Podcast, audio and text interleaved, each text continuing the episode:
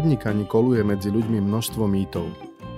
Jeden z najrozšírenejších a najkrajších je pre mňa okrydlená veta. Ty sa máš, veď to si môžeš dať do nákladov. Niektorým ľuďom totiž podnikanie evokuje, že dostanem veľa vecí zadarmo. Nie, nedostanem. Platím za produkty a služby presne to isté ako ktokoľvek iný. A ako každý, aj ja odvádzam dane. Podnikanie nie je určite jednoduchá vec a určite nie je pre každého. Obdivujem ľudí, ktorí sa napriek tomu do toho pustili a dokázali vybudovať úspešný biznis doslova z ničoho. O tom, že sa to dá a že sa to dá dokonca robiť maximálne eticky, bude aj dnešný podcast. Pred 4 rokmi som stretol ľudí, ktorí začali podnikať hneď ako im to dovolil zákon. Firmu založili už počas vysokej školy a napriek veľkej konkurencii to dotiahli do prvej desiatky firiem vo svojom obore a s obratom 5,5 milióna eur dnes patria do prvých 10% slovenského biznisu.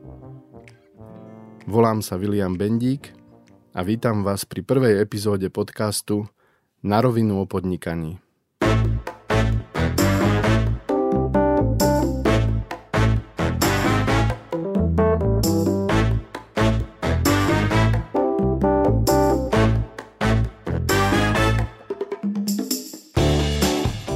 ProSite Academy prináša podcast Na rovinu o podnikaní.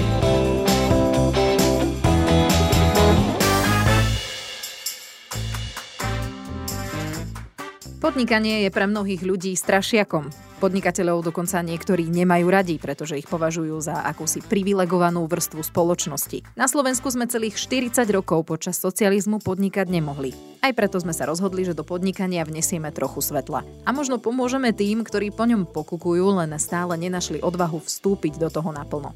Počúvate na rovinu o podnikaní. Dvojtýždenný podcast spoločnosti ProSite Slovensko o všetkom, čo je pre štart a úspešné podnikanie dôležité. Vypočujete si inšpiratívne príbehy úspešných podnikateľov, ale aj praktické rady a návody, ako prevádzkovať vlastnú firmu, do čoho investovať svoje peniaze alebo ako uspieť v silnej konkurencii na trhu.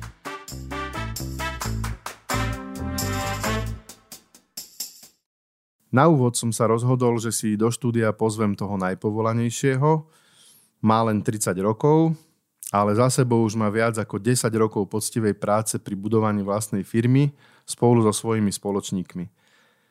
Vyrastala podnika na východe, rodený Košičan a je veľmi dobrým príkladom, že úspešná firma sa dá vybudovať doslova z nuly.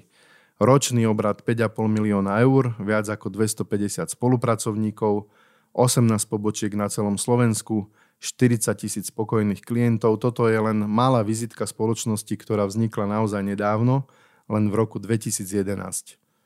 Na jej začiatku stáli traja kamaráti, ktorí sa po zlých skúsenostiach na slovenskom trhu rozhodli zmeniť prístup k službe finančného sprostredkovania.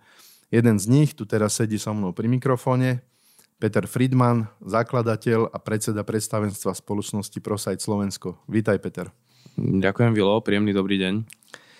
Tak Peťo, zač- ty si začal podľa mojich informácií podnikať hneď po maturite a v prvom ročníku vysokej školy si myslím, že to chce naozaj veľkú odvahu e, sa pustiť do podnikania. Chce to určite aj nejakú dávku bezočivosti mladickej.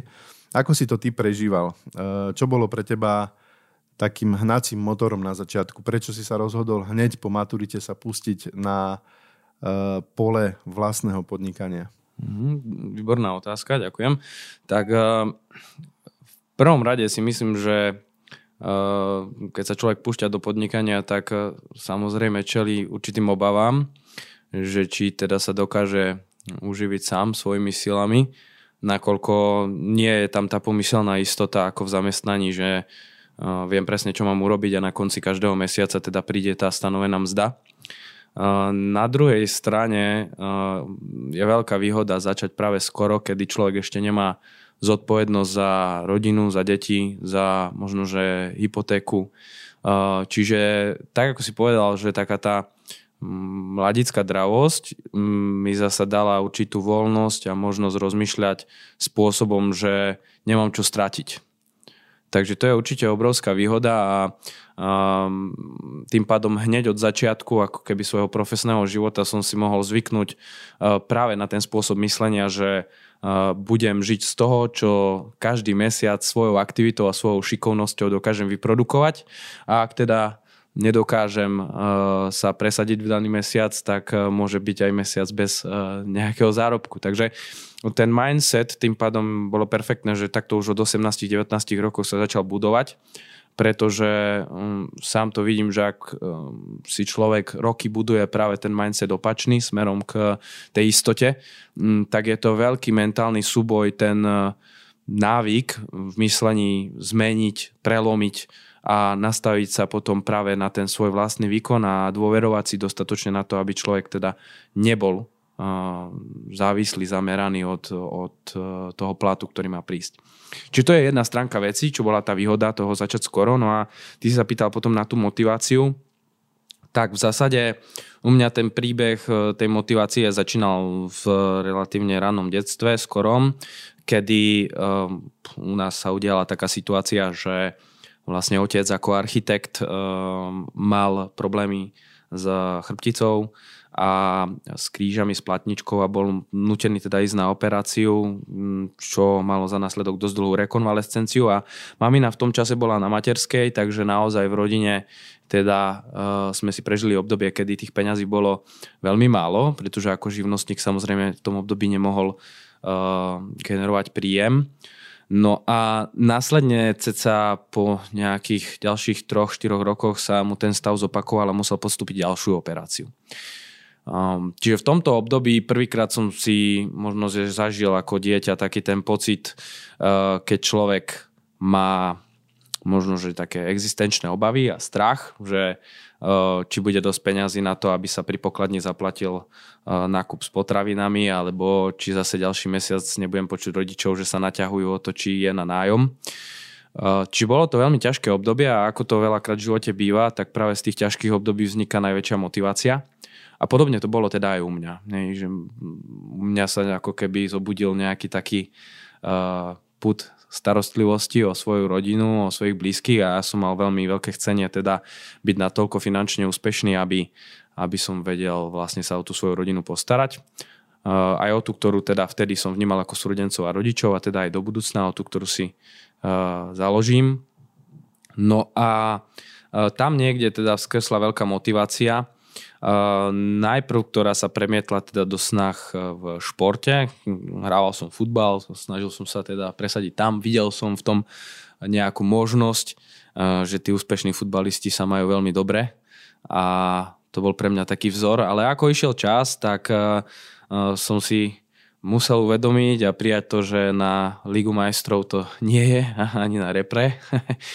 Takže to bolo na jednej strane také prvé možno, že veľké sklamanie u mňa, lebo bolo potrebné e, prijať to, že tak tento sen sa asi nenaplní.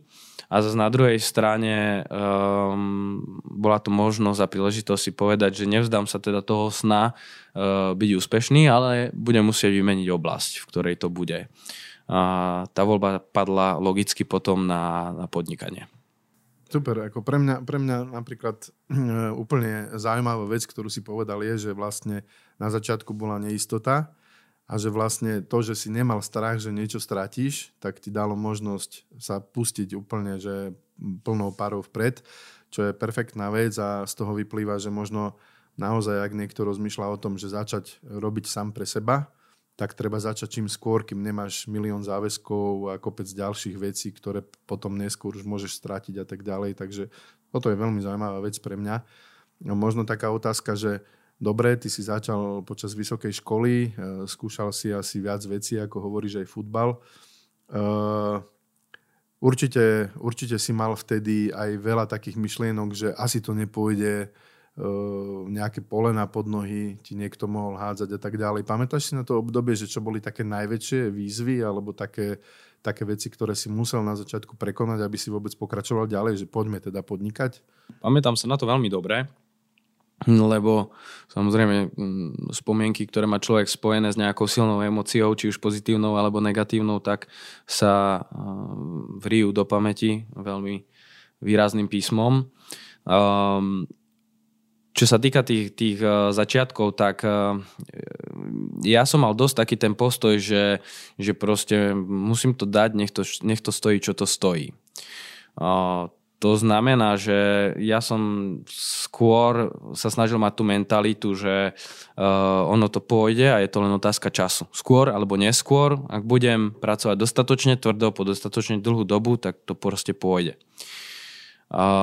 Čiže snažil som sa mať práve tú mentalitu nastavenú takýmto spôsobom a samozrejme, myslím si, že je normálne, že niekedy môžu priznať človeka pochybnosti. Uh, ale práve to sústredenie sa stále na ten cieľ a to, že som sa snažil mať každý deň ako keby pred očami tú víziu alebo ten smer, ku ktorému som chcel dokračať, tak mi pomáhalo prekonať tieto možno, že prvotné nejaké obavy alebo pochybnosti. A využíval som na to aj také relatívne bežné veci, ktoré používajú aj špičkoví športovci, ako, je, ako sú afirmácie alebo um, ako sú nejaké vision boardy, teda nejaké t- nástenky, kde si človek vypíše proste ciele, termíny, dokedy čo by chcel dokázať, dokedy čo by chcel splniť.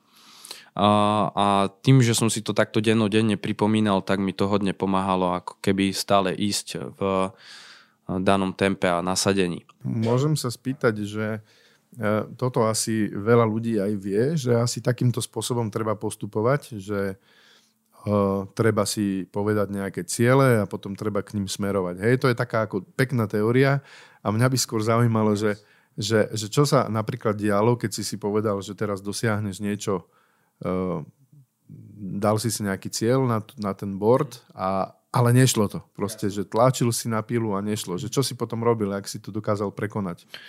Um, v zásade by som povedal, že my sme sa snažili ten nedostatok skúseností v tej dobe prekonať práve vysokým pracovným nasadením.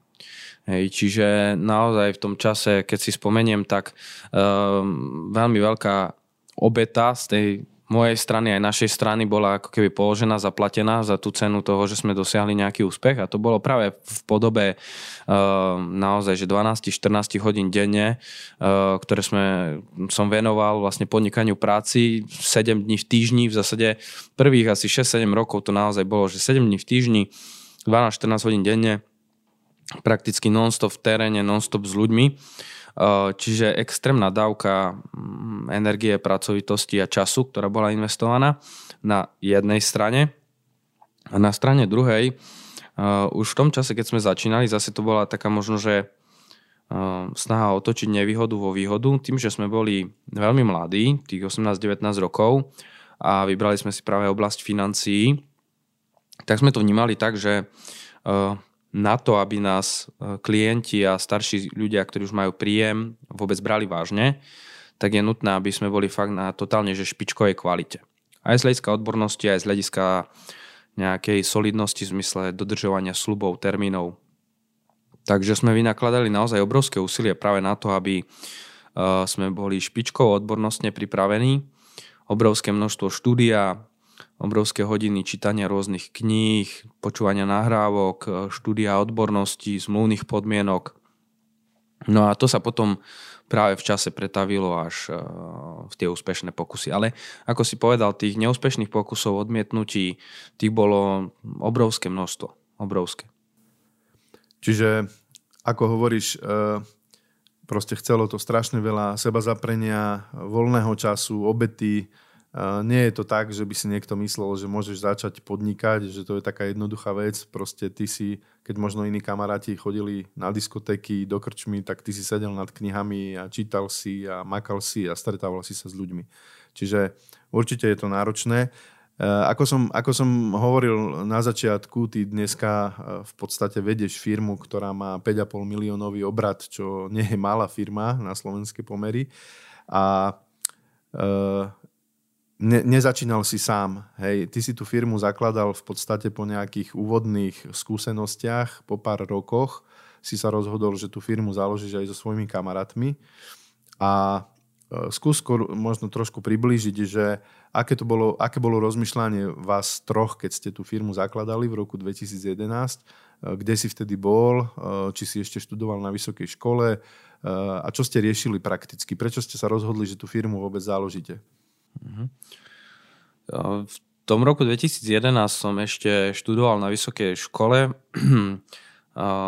Bol som v štvrtom ročníku Veľmi dobre si to pamätám, lebo v zásade bol to aj hodne ťažký ročník na tej výške, takže mm, som musel nejaké tie skúšky a predmety preniesť, nakoľko nebolo čas sa venovať tomu štúdiu, pretože to založenie firmy si vyžadovalo naozaj 100% koncentráciu a množstvo času.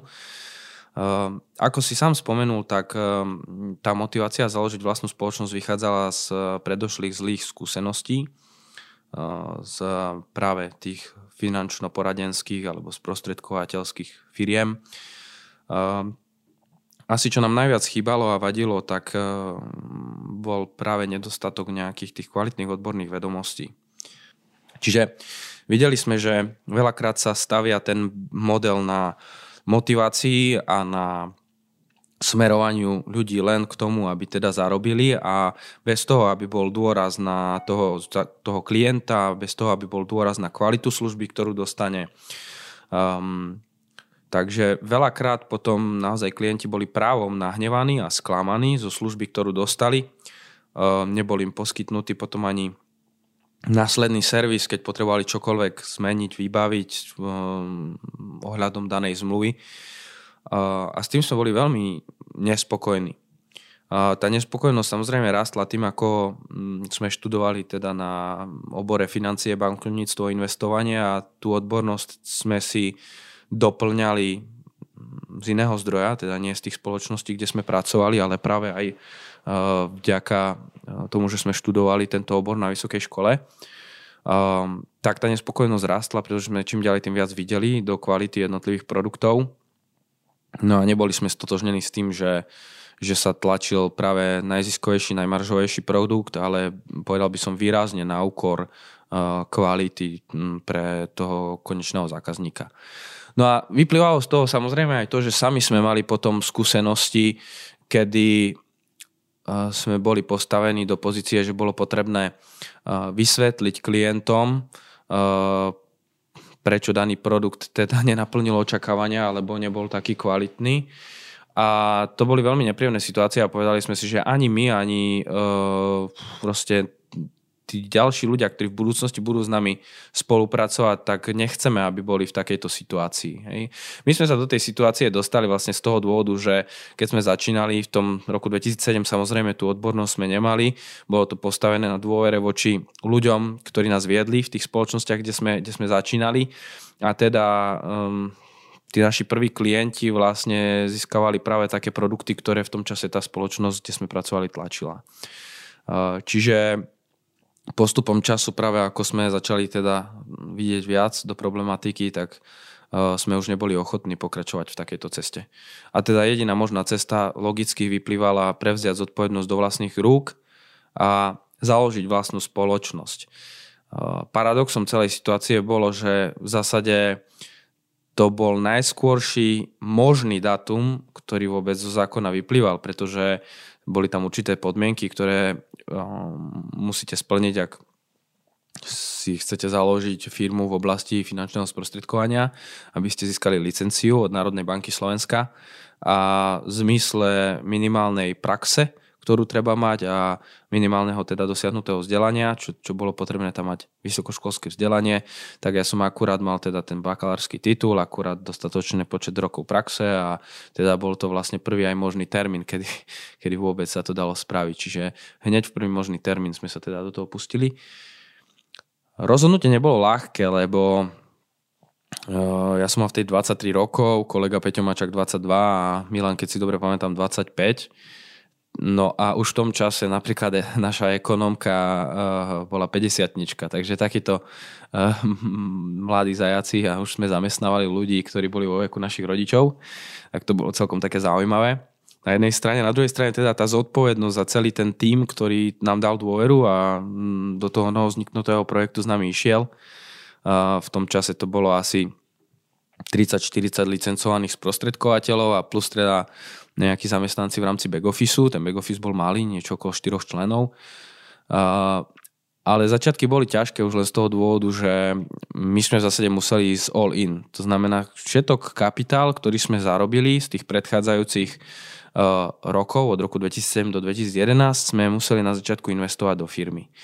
Čiže ak by to nevyšlo, tak by sme zostali úplne švorc, úplne bez peňazí. Uh, dnes sa to nezdá ako veľa, ale v tom čase tých cca 75 tisíc eur, ktoré sme na štart všetky teda vložili do, do podnikania, mm, tak e, vlastne bolo to všetko, čo sa nám podarilo dovtedy zarobiť a odložiť.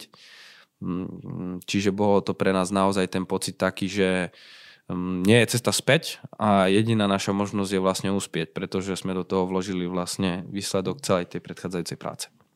Hej, čiže keď som na začiatku povedal, že to chce nejakú odvahu, mladickú bezočivosť, tak teraz keď hovoríš koľko ste vlastne do toho museli vložiť peňazí, aby ste rozbehli spoločnosť, tak e, a riskovali ste de facto všetko, že ich stratíte, tak teraz e, v tomto ponímaní vidno, že to chce naozaj veľkú odvahu. E, ja možno jednu vec, ktorú si teraz pred chvíľou povedal, keď som sa pýtal na začiatok podnikania, si povedal jednu veľmi zaujímavú vec, že vlastne vy ste neboli spokojní s tým trhom, aký, aký, ako finanční sprostredkovateľia vtedy poskytovali službu ľuďom. To znamená, že vy ste vstupovali na trh, kde v roku 2011 už boli veľké spoločnosti etablované vo finančnom sprostredkovaní a napriek tomu ste po pár rokoch uspeli, čo som povedal aj na začiatku, 5,5 milióna obrad nie je málo. To znamená, že netreba sa báť ísť do konkurencie, čo je možno pre mňa zaujímavé, odkedy vás poznám a odkedy s vami spolupracujem, že vy ste sa do toho pustili naozaj s takým pocitom, že to chcete robiť iným etickým spôsobom, že nechcete klientov klamať, že chcete im povedať pravdu, že chcete nájsť všetky skryté poplatky a tak ďalej. A mne sa na tom strašne páči, že takýmto etickým spôsobom sa dá dosiahnuť úspech a že dokonca to môže byť práve ten trhový diferenciátor. A uh, možno by som sa spýtal, že ako to dnes vnímaš, hej, po tých pár rokoch, uh, kam sa to posunulo, uh, či tie vaše plány to robiť uh, takým tým naozaj etickým spôsobom sa naplňajú a možno, že kde vidíte budúcnosť? Tak výborná otázka. Povedal by som, že uh, naozaj tie začiatky boli ťažké z toho dôvodu, že sme išli konkurovať spoločnosťam, ktoré začínali v 90. rokoch mnohé a počet ich maklerov sčítal už v tom čase uh, nie že stovky, ale v niektorých prípadoch dokonca, že tisíce. Hej, že cez tisíc alebo okolo tri tisíc a tak ďalej.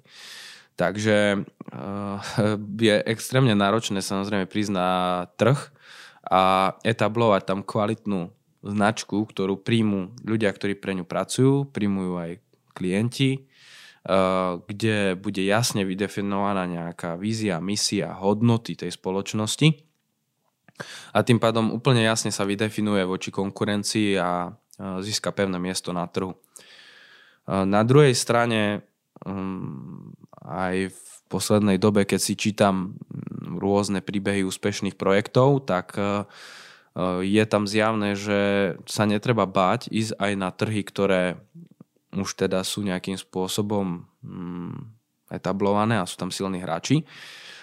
Pretože ak je človek schopný priniesť inú kvalitu, nový rozmer danej služby, robiť veci lepšie, tak eh, byť, ino, byť inovatívny, tak sa môže presadiť bez problémov aj na takomto trhu. Ale musí tam byť samozrejme tá ochota robiť tie veci nejako naviac, lepšie, ďalej, inovatívnejšie. Pre nás samozrejme ten game changer, tak ako si spomenul, bolo, že sme vždy chceli veci robiť e, morálne, eticky. Hlavne z toho dôvodu, že e, sme chceli mať proste dobrý pocit z vykonanej práce, chceli sme mať dobrý pocit zo seba, zo služby, ktorú poskytujeme. Chceli sme mať dobrý pocit, keď sa na seba pozrieme v zrkadle. Um, a chceli sme, aby sme mohli byť hrdí na to, čo robíme aj my, aj všetci ľudia, ktorí s nami budú spolupracovať. A za mňa tento výstup sa dá dosiahnuť len tak, že človek naozaj robí s absolútne čistým svedomím a robí uh, tú službu by som povedal, tak, ako by chcel, aby bola poskytnutá jemu samému alebo jeho najbližším ľuďom, rodičom, blízkym a tak ďalej. Takže s takýmto zámerom na kvalitu uh, sme túto spoločnosť vlastne spúšťali. Um, tým pádom všetko, čo robíme, sa snažíme robiť transparentne, uh, tak, aby ľudia si vedeli overiť uh, to, čo tvrdíme, um, aj možno z iných zdrojov, od iných autorov, iných uznávaných autorít, odborných. Mm, čiže mm, tá cesta, ktorá sa nám ukázala je, že ak chceme ľuďom ukázať, že to naozaj robíme pravdivo a transparentne, tak je potrebné uh, ľudí vzdelávať. Vzdelávať uh, svojich spolupracovníkov na top špičkovú úroveň a deliť sa o tie vedomosti aj s verejnosťou, aby si práve aj tá verejnosť vedela overiť, že naozaj to, čo im hovoríme, je, je pravda. A na týchto princípoch sme postavili ProSite, a naozaj v dnešnej dobe sa ukazuje, že, že to bolo to najsprávnejšie rozhodnutie a povedal by som, že tá sila našej spoločnosti tkvie práve v tom, že ľudia, ktorí tu pracujú, sa uh, veľmi identifikujú a stotožňujú s týmito hodnotami.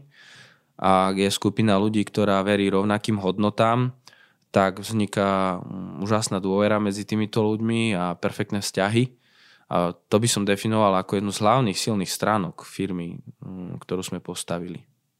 Ja musím povedať, eh, potvrdiť, že my sme pre vás robili nedávno prieskum medzi vašimi zákazníkmi a zisťovali sme, uh, a ako sú spokojní so službami a aj pre mňa bolo veľkým prekvapením, že veľká väčšina vašich zákazníkov tie služby hodnotí na stupnici od 1 do 5, keď 5 hviezdiček je najviac, skoro na úrovni tých 5 hviezdiček v priemere. Čiže Určite sa osvedčilo to, že máte veľké nároky na všetkých ľudí, s ktorými robíte. Ja som počul, dokonca sa tu tak traduje vo firme, že prejsť cez záverečnú skúšku, cez vás majiteľov vôbec nie je žiadna jednoduchá hračka ani formalita v žiadnom prípade, takže uh, vidím, že ste veľmi nároční aj na všetkých svojich ľudí. Ty si spomenul jeden projekt e, a to je e, nejaké odborné prednášky pre verejnosť a podobne. Vieš to trošku viac priblížiť, lebo zaujímavé je, že vy vlastne to know-how, ktoré ste získali počas tých rokov v tom obore, tak dneska e, šírite ďalej nielen medzi svojich ľudí, ale idete ešte ďalej a šírite to aj do verejnosti. Skús trošku približiť, že prečo si myslíš, že to je dobré pre rozvoj nejakého vášho podnikania? Prečo to vlastne robíte? Um, veríme jednoznačne v silu vzdielania pozitívnych vedomostí, myšlienok. Um, myslíme si, že tým zlepšujeme celkovo prostredie. Proste my sme si zadefinovali to, že našim cieľom je zmeniť ten finančný sprostredkovateľský trh na Slovensku zmeniť ho k lepšiemu a to tak, že um, vrátiť doslova do písmena dôveru a rešpekt poslaniu finančného sprostredkovateľa, nakoľko v zahraničí je to profesia, ktorá má podobnú váženosť ako napríklad e, právnici alebo auditori, kvalitní účtovníci, možno, že mm, skromní lekári, čiže také tie fakt, že veľmi odborné profesie, ktoré sa starajú o veľmi dôležité oblasti mm, v živote človeka.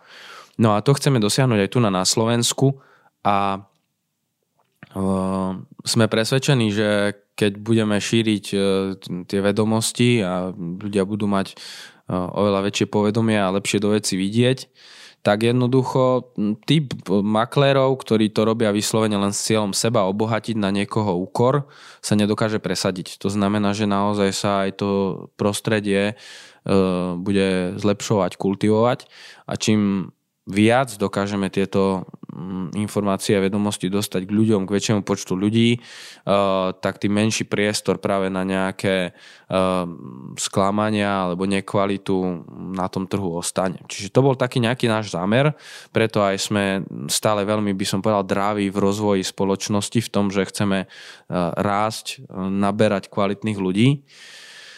No a vedomosti chceme zdieľať s verejnosťou a preto sme na jednej strane založili projekt, ktorý sa volá Na rovinu.